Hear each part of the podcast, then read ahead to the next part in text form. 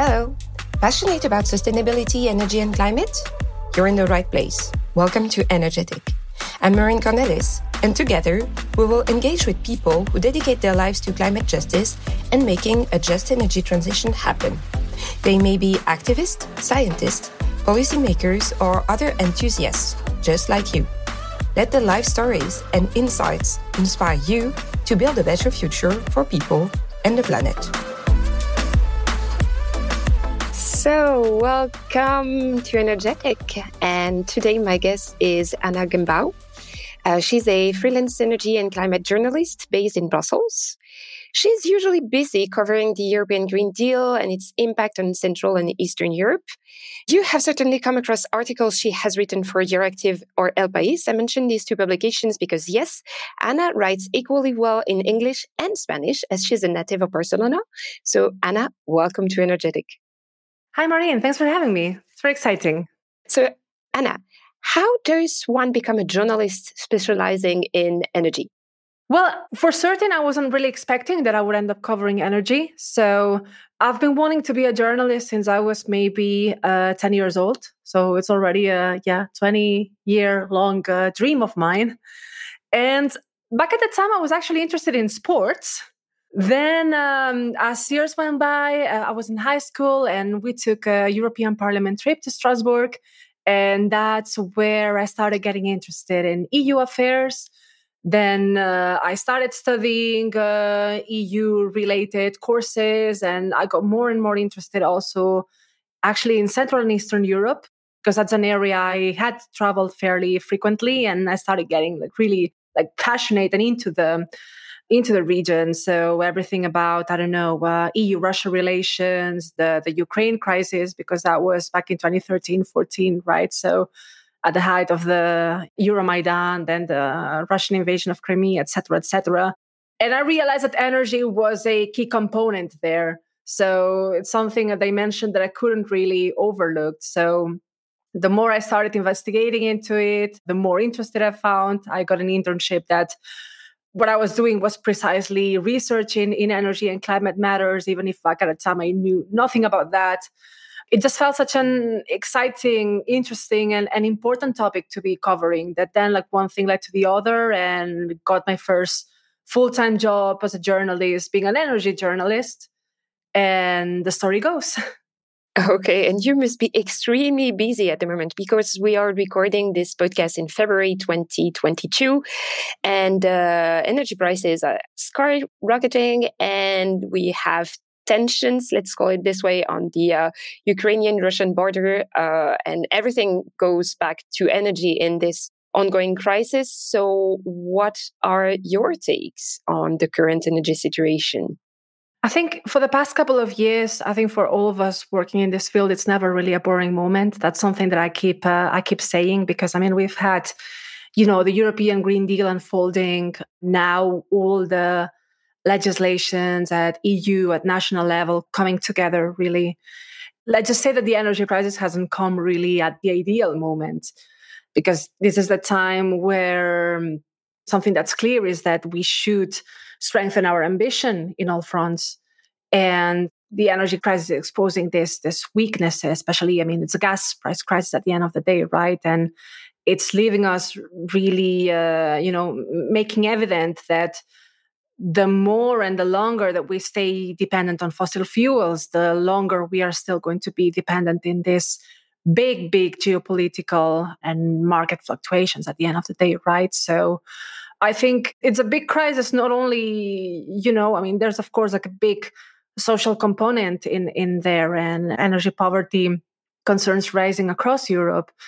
But also what's really worrying me is that this can also embolden, and is already emboldening those who want to, harm this transition. And I think that's very dangerous. Yeah, I totally second you on this. I feel that 6 months ago, in the summer of 2021, when we started to hear about this energy gas prices issue, there were some space in certain media that were saying that the culprit was the EU policy choices towards the energy transition, etc. And since then, there has been way more information stipulating that the problem was actually coming from the gas prices and coming from really like the way we use energy in Europe and we make use of energy through burning fossil fuels, etc. So I think that in this way, journalists and the media in general have a very, very important role in kind of setting up the narrative and spending a lot of time explaining in very simple ways some extremely complex situations and concepts. So how do you get fresh on trying to never get into too much jargon, I would say, or splurge into being too technical? Because this is your daily life, juggling between those two worlds. Yes, and I mean, I think that's a great point. In the last couple of years, so I was working and for different publications, I mean, Carbon Pulse, Interfax, where they were very market-based. So most of their clients were either utilities or investors, etc. So it was an expert audience, and we were, of course, writing on very technical, jargony terms. Like I was trying to avoid the jargon, but then I would have the editor saying, but you know, like our audience understands what you're talking about. So feel free to take the shortcut from this point of view. I had this big awakening, I think, last summer when prices started to rise up, and I went back at my parents' place, and I saw that my mom had on top of her washing machine a schedule printed with the price fluctuations depending on the day, because Spain started kind of, you know, taking a rationalized approach to prices. So in peak hours, gets more expensive and whatnot. So for me, this was really this big realization that, you know, like I was trying to explain to her what was going on, what was happening, why prices are rising so fast. But that was really a struggle. And, you know, for me, I started to take this approach that whatever topic I write about, if it's on coal phase outs, on, I don't know, on carbon markets, on gas prices, on the ongoing crisis and the energy poverty, et cetera, et cetera. It's like I try to think like, okay, how can I get the message out for the broadest number of people and make it really understandable so that actually like even my mother can understand it really. I think that was quite an awakening, really. Yeah, I totally second you on this. It's so important that somehow experts get out of their bubble and try to express to the largest number of people, because the transition is really about all of us. And if we don't make the message clear, it will remain something unapproachable and unattainable for so many people, and it will remain something like an elitist bubble coming from Brussels, whereas it has to be totally the contrary. And that's exactly where the populist parties are trying to fit in, and because they try to fill the gap between the decision making and what's really at stake using some very simplistic approach. But that's the role of persons like you to make sure that the message gets clear and without any filters that would lead to any bad interpretation, indeed.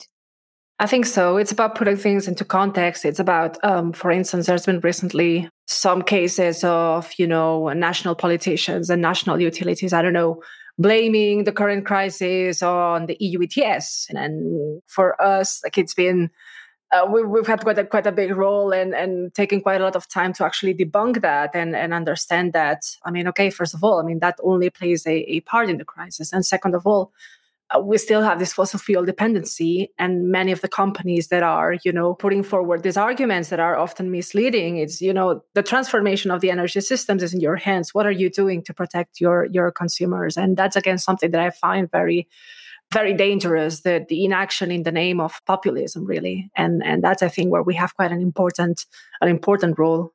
Yeah, but I must say that I'm disappointed, Anna. You just used the term ETS without explaining what it was. So the emissions trading system, really, what's been keeping me busy for a few years now, and technically should make, you know, the big polluting utilities coal-fired power plants, gas plants, heavy industry, aviation, pay for their emissions. But of course, the system is still far from perfect. There are many vested interests. So this is starting to happen. We're seeing prices gradually rising from a few euro per ton just a bunch of years ago to almost 100 euro per every ton of emissions released into the atmosphere, which, I mean, that's already a great, great market sign. But the system is still far from perfect, still currently under negotiation. And you see, here's another example of how do I explain, I don't know, carbon pricing put into buildings, for instance, and into residential heating to my mother, again, which is something that is going to affect her as our house still runs on a gas boiler. But how do I do that? And this is one of the big, I think, again, yeah, awakenings and dilemmas that I have with myself sometimes. Yeah, I get it. And yeah, it's also really hard to understand the kind of different approach that countries outside Europe would take, because of course we import so much of the products. So we need somehow to have a system to compensate the fact that they don't have exactly the same approach towards emission transfers systems. So it's also something that you work on, like it's about also divulgation somehow. Mm-hmm. I think so, and it's complex, right? Really to design these policies to take into account, you know, families with the lowest income. How do you make sure that the money and the financial aid ends in the right hands, that is utilized properly, that citizens know what their rights are and which kind of benefits and support they are entitled to, right? I mean, I think it's such a complex issue, multifaceted also for a practitioner like you. Yeah, exactly. I mean, that's always putting things into perspective and making sure that we don't get trapped into our little silos where we will see the problem only with one angle. I think that's extremely dangerous. And on my side, having worked with universities, with ombudspeople, also with businesses, with the startups, everything in the energy sector, I can see that there are so many approaches and that are all valid because we have one common goal, which is becoming climate resilient and responding to the issues of really making energy accessible financially and physically accessible to everyone. And I think that's really what matters the most, what is really truly the just transition. But I find it also very hard sometimes when my conviction in that sense, to make this transition happen in a very fair and balanced way is confronted to the reality where in some places we are really far from any kind of proper commitment or seeing, I don't know, the investment arriving on those places, etc. And it might be because of bureaucracy, it might be because of bigger struggles or things that are perceived as bigger struggles than just the climate change. But I think somehow that the current energy crisis is bringing the light on what is at stake, and that it's our dependency to fossil fuel, which is toxic for our wallet and is toxic for the environment too. And that's really the moment of truth here, is that, I mean, it's clear, right, that the we need to act, we need to continue and to improve energy efficiency programs, we need to make sure that we're protecting the most vulnerable, but at the same time, we're really getting rid of all fossil fuels. And for me, for instance, something that I find sometimes really shocking is, you know, how sometimes like certain governments, I don't know, when it comes now with the so-called, you know, all the drama around sustainable finance and the taxonomy, etc., how they wanted to be labeling gas as a green energy source in the name of energy poverty, which is, for me, these are two things that really don't click together. And again, it's with such complex issues, it's so easy sometimes to simply manipulate and mislead the citizens. And I mean, I think that's, you know, when journalists and experts alike, we really need to step in and shed a light on what really is going on, right? Yeah, I totally agree with you. And I would say that beyond this, it's about generational approach. It's about also building networks of people who are like-minded. And it's exactly what I aim to do with Energetic. And I am certain that not all listeners agree with all the guests. But what I really want to do with this podcast is having everyone think a little bit more broadly about certain aspects and really understand better what is really at stake. And that's why I invite only very, very committed guests in this podcast. And so thank you really so much, Anna, for this. And another really thing I wanted to address with you, Anna, since you are very committed to, let's say, not only the social aspects of the energy and climate transition, but also on women empowerment. So you told me that you are currently setting up an initiative called the Green Light, and I understood that it's a coaching business. What is the idea behind this? Yeah, that's a project that it's been on the back of my head for a few years now. So since I've been involved in the energy sector, in many occasions I've been sometimes, the only woman in the room or the only woman in the team, and all these sorts of situations. And, also, it's not only the fact of the lack of representation, but also, the implications of that. So sometimes, I don't know, I've been in situations of, frequent mansplaining or, sometimes when my opinion has been belittled because of a woman, situations that someone could even label it as harassment, really. So I think despite all the, privilege that I do have, I think it's been difficult for me, and I'm sure for every woman that's been involved in this sector, right, to try to make herself a space, really take up space, really, I think, and there's still very male-dominated conversations. And for instance, I'm appalled sometimes to see, despite how many brilliant women energy experts across Europe, we still see plenty of this, all male panels, et cetera, et cetera. I tend to get very angry when I see this kind of thing. So I thought that, okay, what is it that I can bring and that I can do to try to continue empowering women in this sector, and to make sure that that these spaces and these conversations become safe spaces for all women.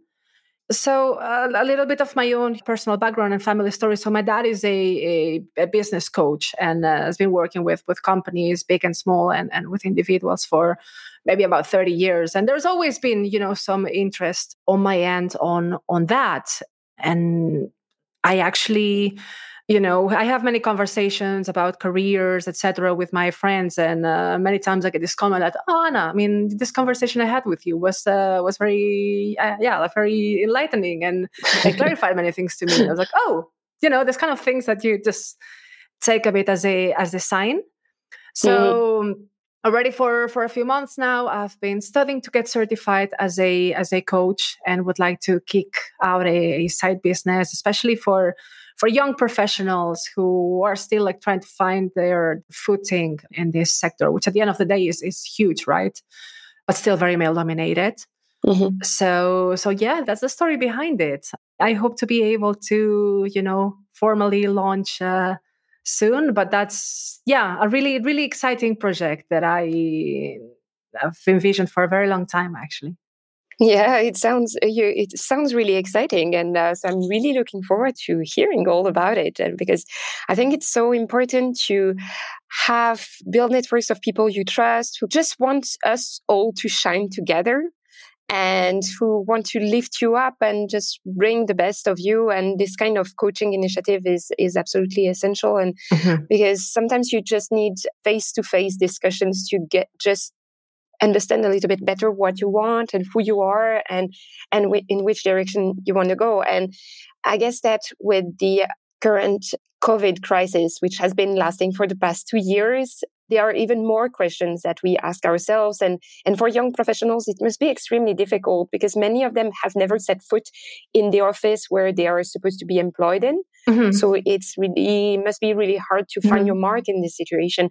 Find mentors, for instance, and find the right persons to turn to if you need some, let's say, clarification, or if you just need a shoulder to cry on or to complain to, and really set your own path, because we all have a unique story to share, and we need some people to just highlight where our strengths are when we are not so sure of themselves. So that's really amazing that you are planning to set up such an initiative.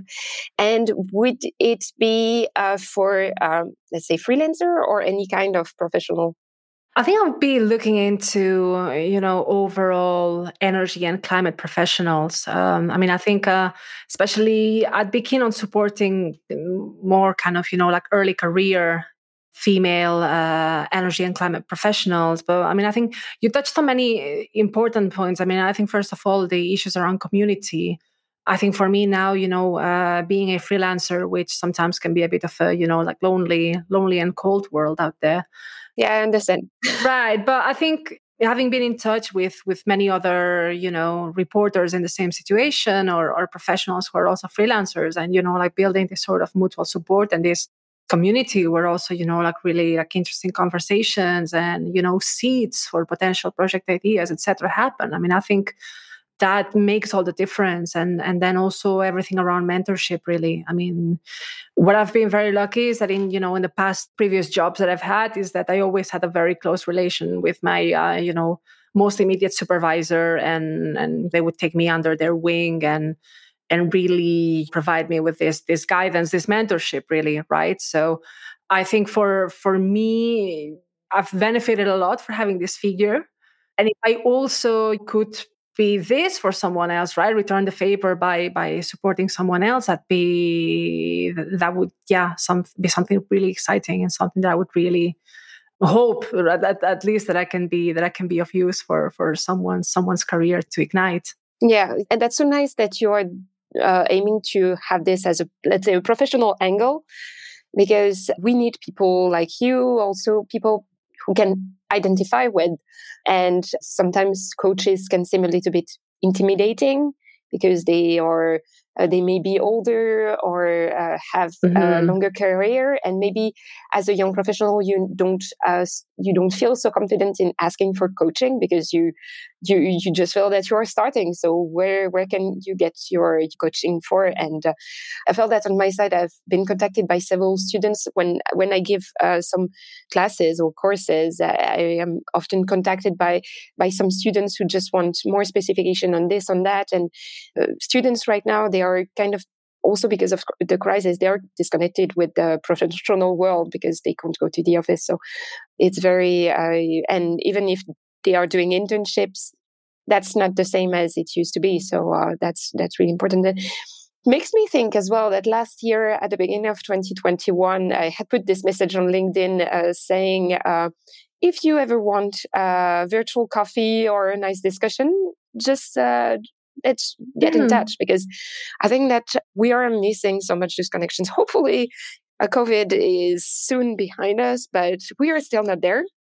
So I think we just need to hang on a little bit and just continue to have virtual coffees and nice discussion. And I think that somehow initiative like yours is so important also at different moments of life when you are starting your career, when you are or thinking about changing job, when you are becoming a parent and want to find a better balance between work and family, for instance, or when you're envisaging a shift in what you want to do. So all this apply to the energy sector where things are changing so fast and you require a level of knowledge and understanding that is so specific and particular. It's absolutely critical. And what you said about all those manuals, I remember I started in the energy sector about 12 or 11 or 13 years ago, and at first it was really totally male dominated, and I could see the young women, they were writing the speeches, but they were not giving the speeches, and since 12, 13 years, there has been some changes, but still, it takes time to fill the gap and make sure that there are real balances in this. I have a little bit of a controversial take on that. I always say that we won't really achieve full equality and you know, have an equal seat at the table until men also start really playing their part as an ally, really. So I mean, for instance, when we see again, you know, like all male panels and, or I don't know, like high level political discussions, etc., until men are not willing, you know, to give up their seat on the table and say, no, I'm not going to take part in another all male panel unless there's at least like one female expert there, you know, unless they could take this step and, you know, being willing to give up the spotlight so that there's a more diverse representation.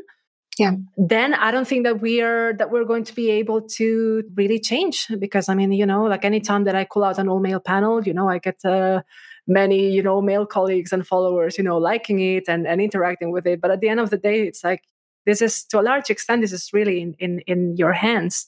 Yeah. So, I mean, you know, there's only so much that I can do. and I'm sure not everyone would agree with me. But I mean, I think it's time to really diversify our narrative. Yeah, I think so.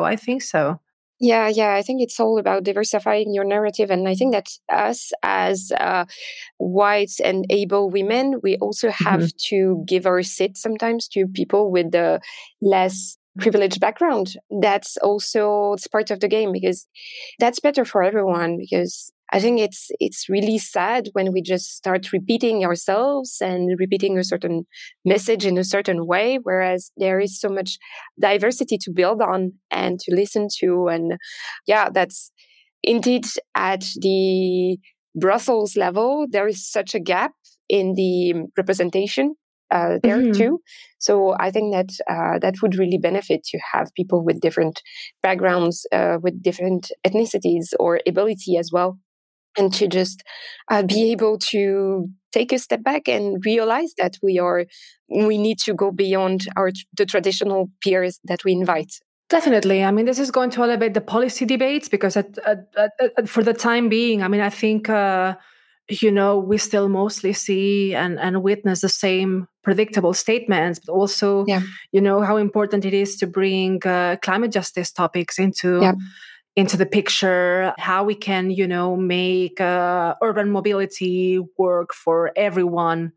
These are just a couple of topics that come from top of my head, but this kind of conversations, I think we're still only having them a little bit like on the sidelines, so to say. Whereas I think they should be included more and more in the mainstream, right?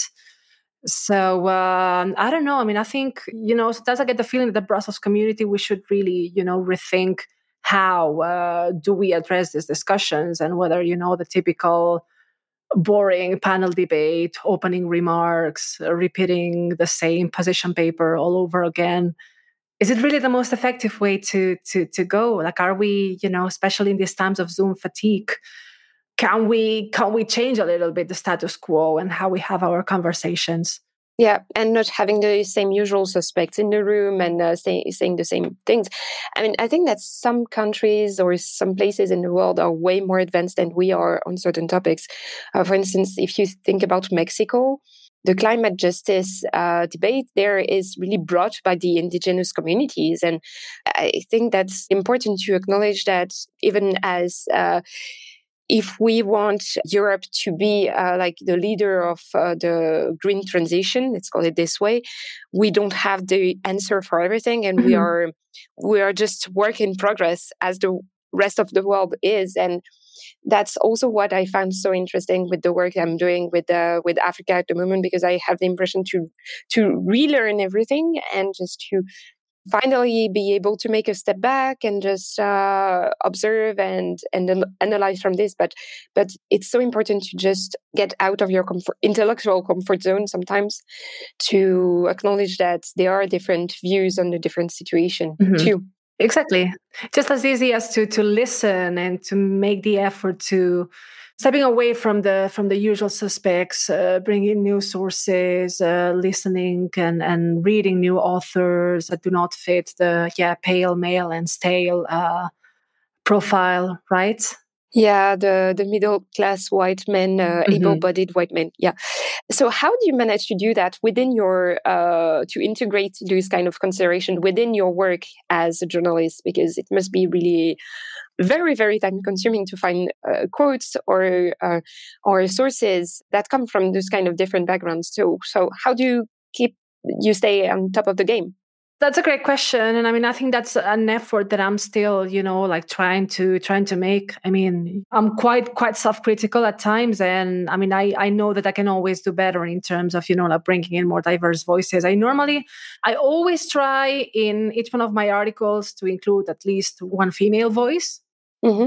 And more, I'm also striving to, get, people of color to comment on these aspects, etc. But there are more and more organizations, I think, doing a brilliant work, calling out the whiteness of Europe's climate movement, for instance, or shedding a light into LGBTQI writers or with persons with disabilities, etc., etc. So I try to keep an eye in these organizations and who is in there, who is sitting at their boards, what topics they are working on, etc. And yeah, I mean, I just reach out to them, tell them which topics I'm working on, how we can work together, when can we discuss these matters, if there's, some news to be watching out in this front. So again, it's still a work in progress, but I mean, I think there are more and more organizations that are,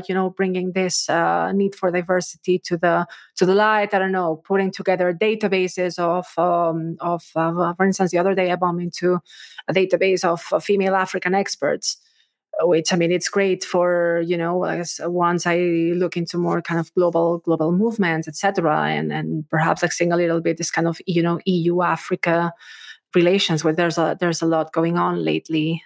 So, yes, I mean, I think it takes a lot of proactive effort, I think. Like, it's not something that is going to happen and unless, I think, you make the effort really to step out of, again, the insider bubble, right? Yeah. So this podcast was really about getting out of the insider bubble, and it's a very nice way to wrap things up. So thank you so much, Anna. I really enjoyed our conversation. So just find Anna, look for her name in different publications, and I will keep on looking for that because I think you managed to interview some very great people in your written articles. So I will try to invite them also in the podcast, and I'm sure we will continue the conversation. And in any case, I wish you the very best on this Green Light initiative. I think it's brilliant. Mm-hmm. And I'm looking forward to, let's say, next discussion when you will draw some conclusions about this kind of coaching initiative. And yeah, if you have any questions or anything, just all Anna's detail will be in the show notes. So thank you so much, Anna. Thanks a lot, Marine, for having me. It's been great. Thanks for listening to Energetic. I hope you enjoyed our deep dive into sustainability and the just energy transition with the most inspiring stakeholders. All links and resources are in the show notes. Don't forget to subscribe. And if you like this podcast, why not recommend it to a friend or a colleague? To continue the conversation, head on over to Twitter or LinkedIn. Thank you for lending your ears. That's all for this episode. Until next time.